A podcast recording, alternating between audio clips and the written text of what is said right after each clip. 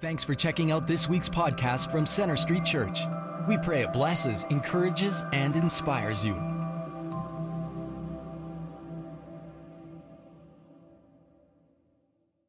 You know, peace is something that is elusive in our lives.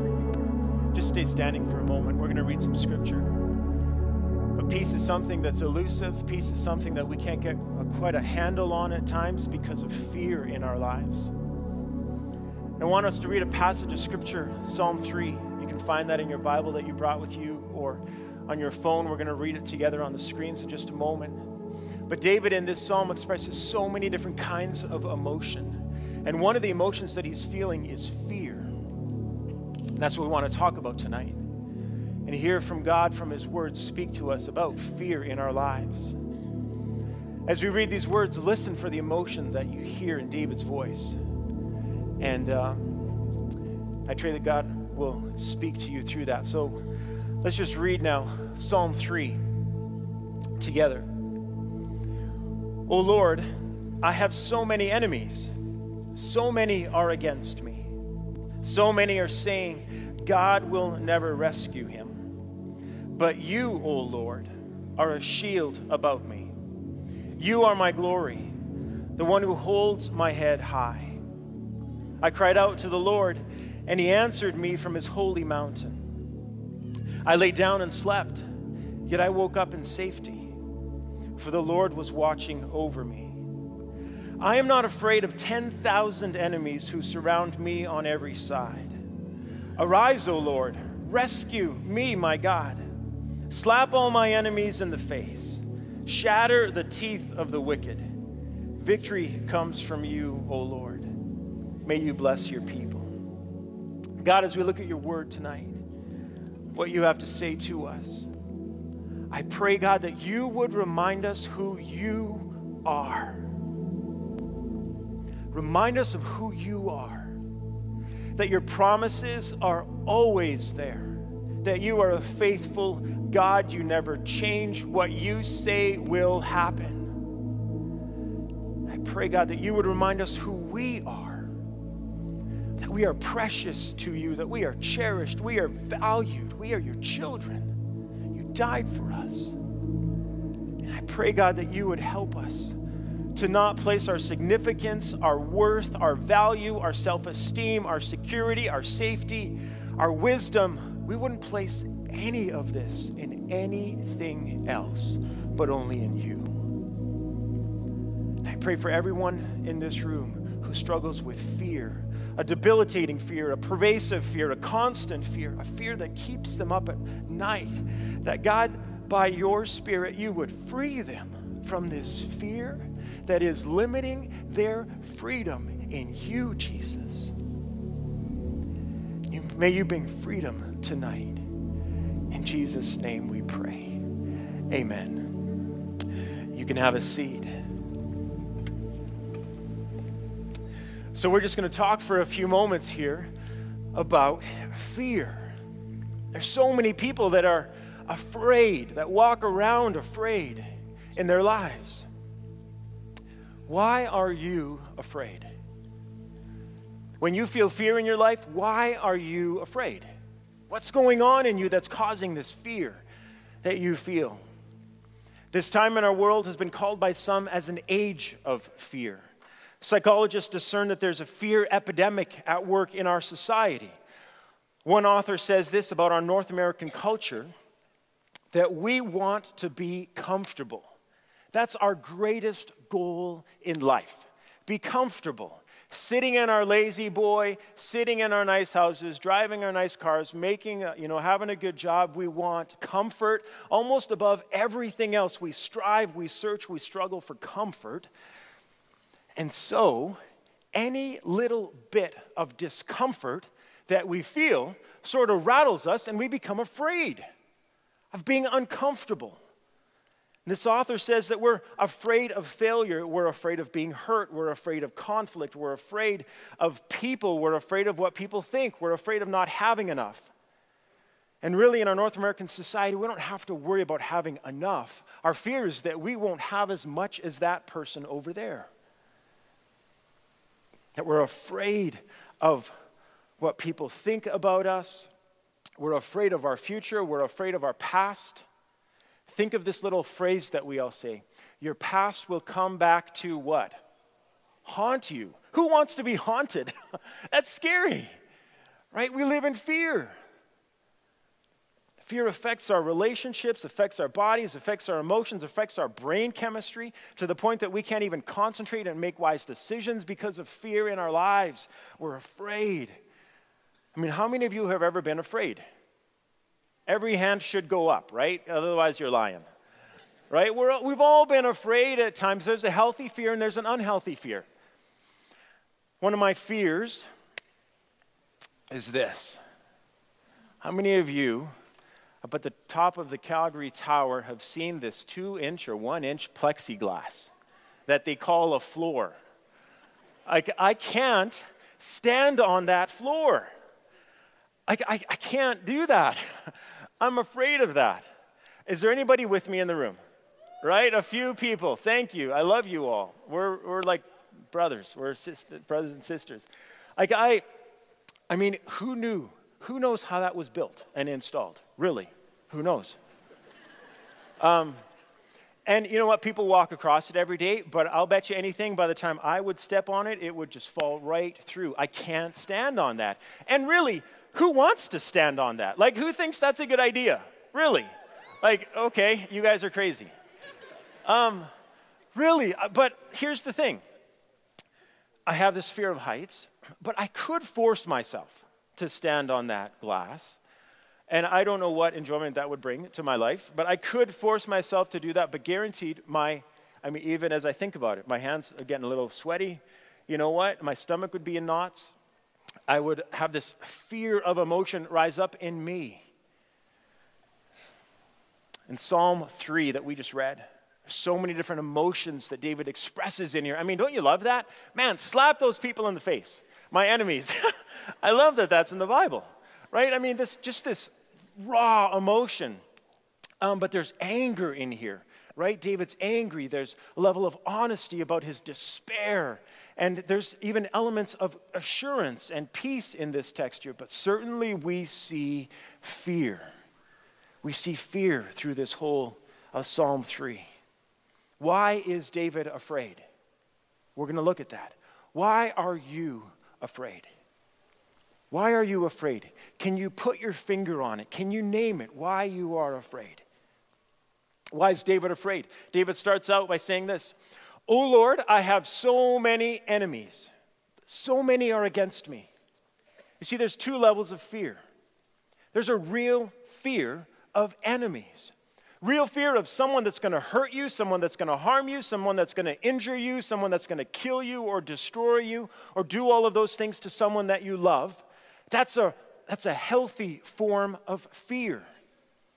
There's a healthy form where you can specifically identify a situation, a circumstance, a person, something that will come and injure you, something that will come and harm you. We should be afraid of that. If you see a car you're crossing the street, you see a car coming at you, and it's not slowing down. You should be afraid. And in that situation, likely adrenaline is going to rush through your bloodstream, trigger your muscles, trigger your brain, and say, Get out of here right now, and you're going to jump to safety. There's a healthy form of fear when we can specifically identify the things that are going to harm us. God made us this way. David has real enemies that are after him. He wrote this psalm when his son overthrew his kingdom, David's kingdom. Absalom now is in Jerusalem. He's taken over the throne, he's taken over the kingship. David has fled Jerusalem. He's on the outskirts of Jerusalem running for his life. He has enemies. He should be afraid. There's a healthy form of fear, but there's another level of fear that's quite unhealthy. David gets at this in verse 2. David says this So many are saying, so many are saying, God will never rescue him. Many are saying. Have you ever experienced fear in your life because many people around you are saying? Many people are whispering. Many people are saying this about you. You think some people are saying this about you. You think people are acting against you. You think people are, are trying to come against you. You think people are plotting against you. You think people are, are gossiping about you. You think people are ridiculing you. You think people are making fun about you. You think people are mocking your achievements. You think people are putting you down and calling you stupid, calling you names. You think people are conspiring against you at work. Have you ever been in this situation where many people are saying, in fact, maybe even people are saying things to you about God that are not true. They're speaking lies into your life about God. Many people are saying. People in this verse here, David's saying people are attacking his character, they're attacking his reputation, they're attacking David's identity, they're attacking David's destiny, they're speaking lies about God to David that God won't deliver him, God won't help him. Do you ever feel this way at times? I have. We feel this way at times. The second level of fear is quite unhealthy because it's sort of nebulous. You can't really put your finger on it. You can't really even name this, this kind of fear that I've just described, but you feel it. It's undefined. You don't know where the fear is, you don't know where the fear is coming from. It debilitates us, it paralyzes us, it keeps us from making decisions, and it's a fear that causes us to say, I wonder what they're thinking. I wonder what they mean by that. Boy, if I if I bring this up with this person, I wonder what they're going to think about me. It causes us to think all of these things. People are saying, people are saying. This kind of fear leaves us when we feel this kind of fear and reaction to what people are saying, what people are thinking, what people are doing, it leaves us restless. It leaves us agitated. It puts us on the defensive. Always makes us cautious and nervous. And we feel this kind of fear when ourselves are being threatened when our security is being threatened, when our identity is being threatened, when our self worth is being threatened, when our self esteem, our reputation, our achievements, our values, our dreams, our future, our past is being threatened, we feel this sort of fear. But we don't need to feel this kind of fear. We do not need to live in fear. We don't. Fear is not from God, fear is of God's enemy, Satan. He is the orchestrator of fear in our lives. We don't need to live in fear. And I see Christians suffering with this sort of fear. It keeps them living the life of freedom that Jesus died for and Jesus promised. Fear has the power to control us, it has the power to manipulate us, it has the power to make us slaves to it, it has the power to direct our lives, to change our future. Here's the thing that you need to know about fear what you fear establishes the boundaries of your freedom. What you fear establishes the boundaries of your freedom. If you're afraid of heights, you won't go high. If you're afraid of people, you'll be in your basement and you will be lonely. If you're afraid of intimacy, and love, you will never feel loved. If you're afraid of community, you won't belong. If you're afraid of your sin, you may not feel forgiven. The thing that you fear sets the boundaries for your freedom. And did Christ come to set us free? Absolutely. To free us from our fear. So, what does David do about his fear? What does he do? Here's the th- first thing that David does David reminds himself of who God is to him in his specific situation. David reminds himself of who God is to him in his specific situation. David says this But you, O Lord, are a shield around me. You, O Lord, are a shield around me. The kind of shield that David is talking about here is not a small, round shield that's used for hand to hand combat. No, this is a big shield from the dirt, probably five feet high, and it curves around like this, protects you on every side around you. This kind of shield offers almost complete protection. This kind of shield is the kind of shield that soldiers used when they were following their general into battle, when they were stepping into enemy territory, when they were fighting their enemy, when they were pursuing their enemy, when they were going after the thing that was coming against them. You used this shield when you were going into greatest danger. And David says, when I have so many enemies around me, when I think that so many people are saying these things about me, O Lord, you are a shield around me. You see, in the middle of your fear, you need to know that God is your protector. You need to know that God is your protector. He is with you, He is protecting you. He, like we sung, angel armies all around you. That is who God is to you in your fear. And what this means is that God won't keep you from your fear.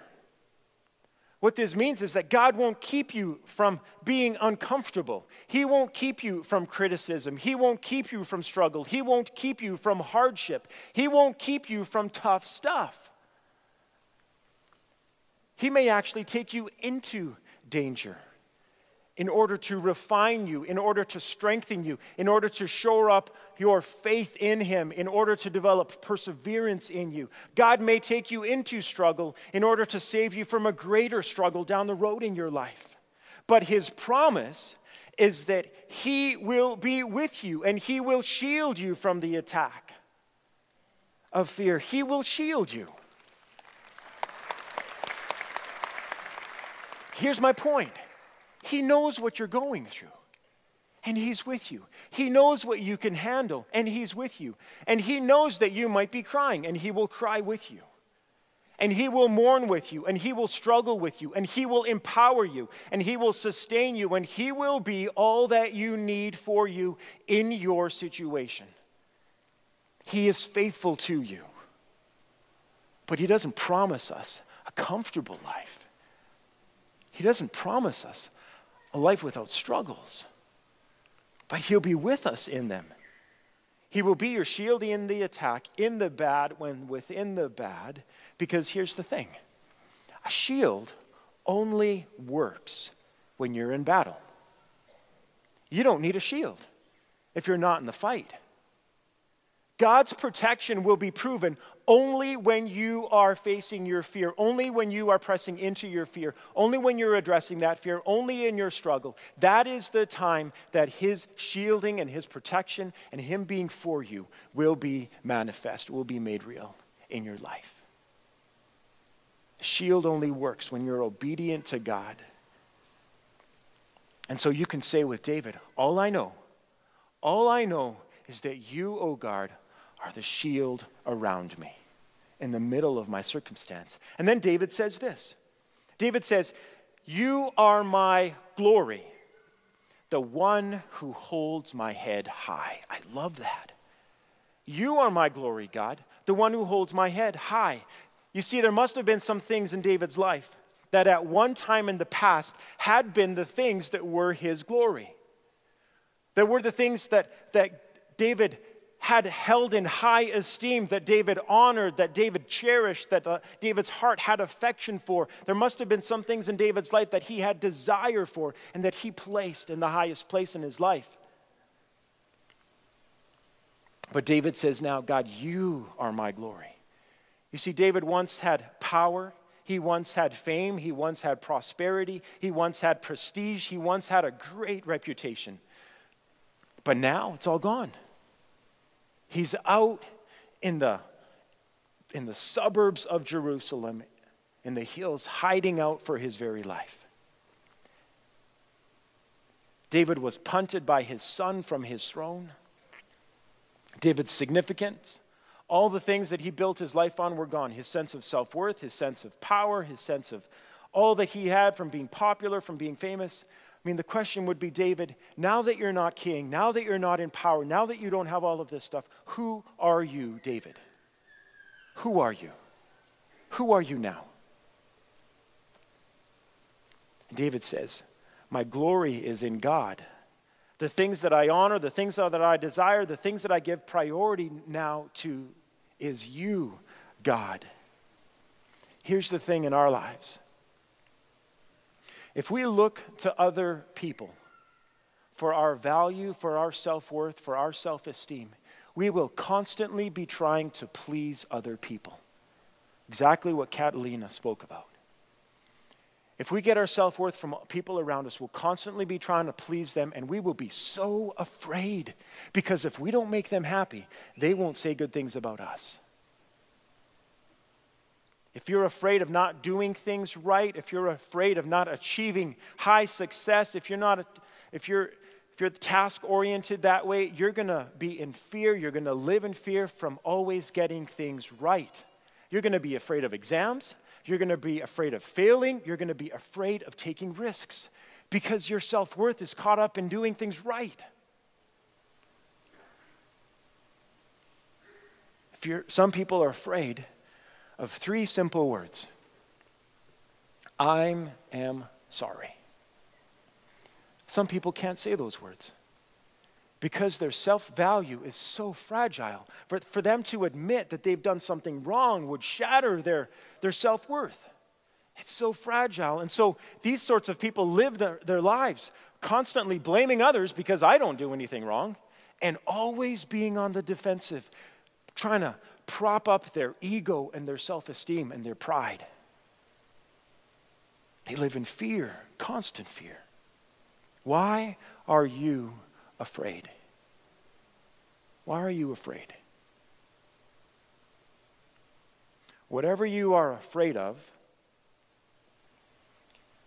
most likely is an area that your ego or your identity or your safety or your security is attached to. And it's attached to something else other than God. And God being the one that is your glory.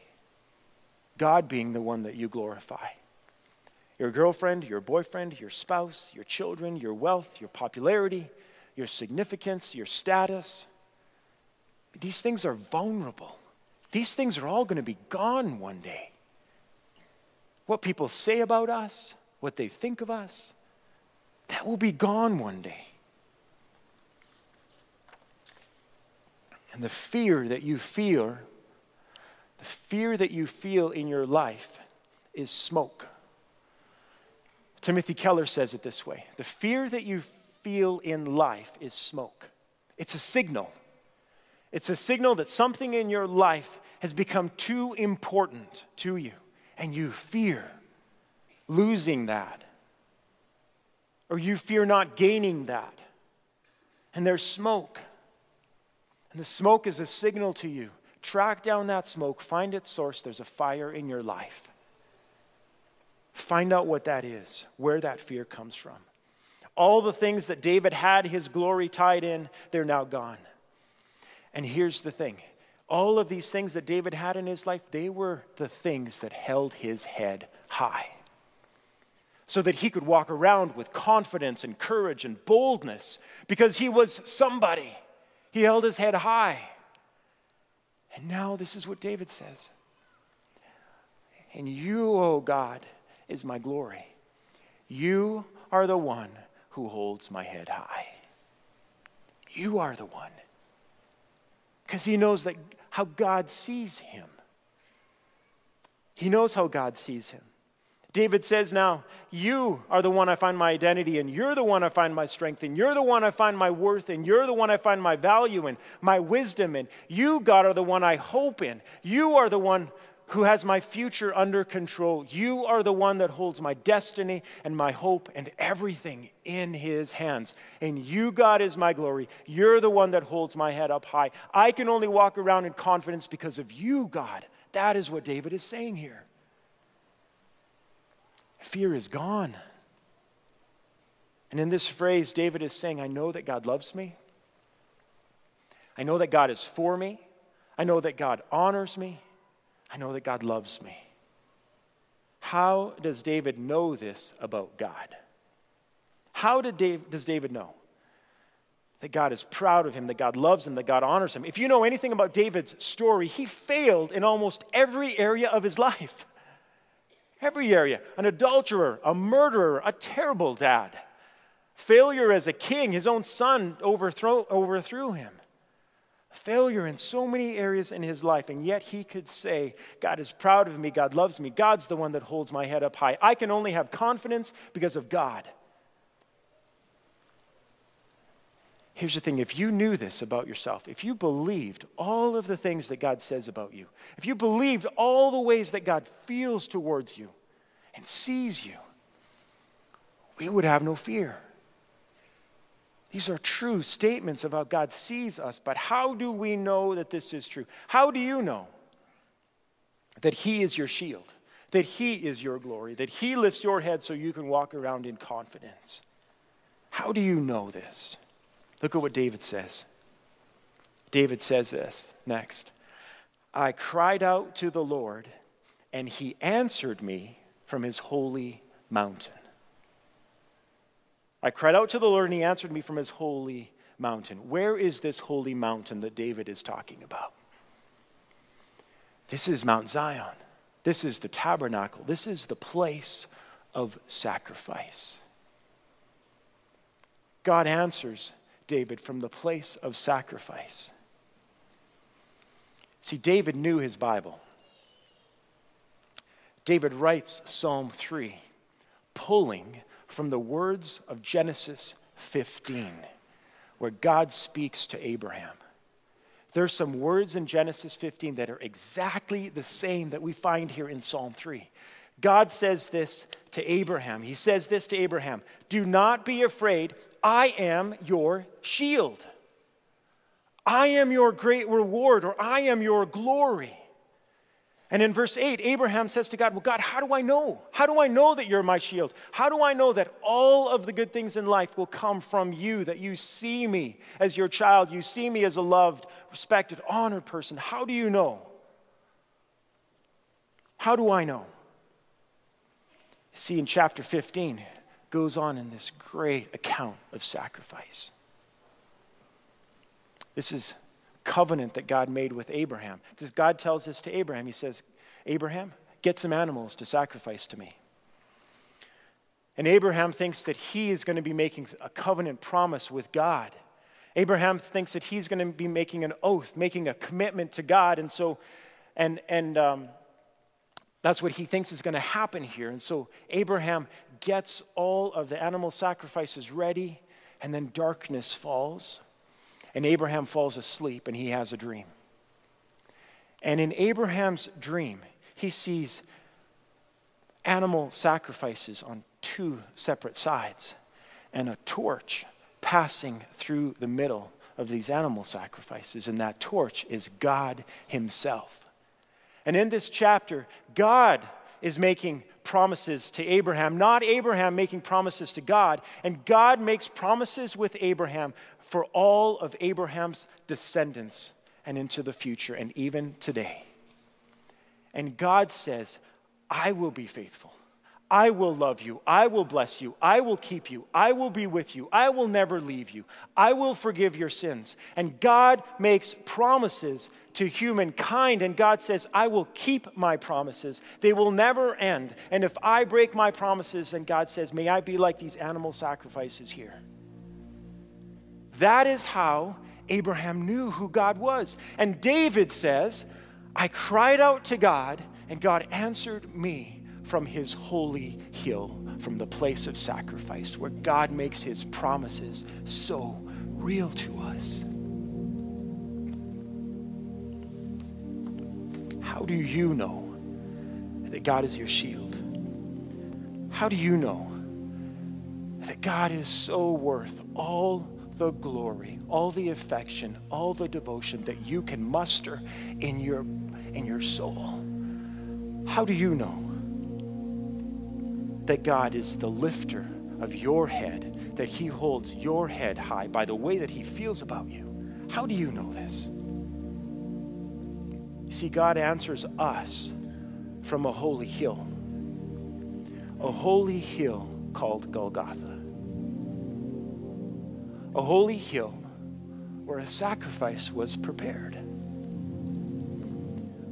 A holy hill that darkness fell, and the Son of God was crucified as proof, as proof of how God sees you, as proof that God loves you, as proof that God is for you, as proof that your value, your self esteem, your self worth must be found in Jesus Christ. That holy hill was God's promise that His perfect love can take away any fear that you feel. And that the good news of Jesus Christ is good news to you in each and every aspect of life that you have fear in. You see, we cried out to God and God answered us in Jesus Christ. And let me just say, fear has no part in your life because of what Jesus Christ has done. Thanks for listening. We hope this message has impacted you. We'd like to challenge you to take it one step further and get connected. For any questions or prayer, please visit our website at cschurch.ca. You can also like us on Facebook or follow us on Twitter.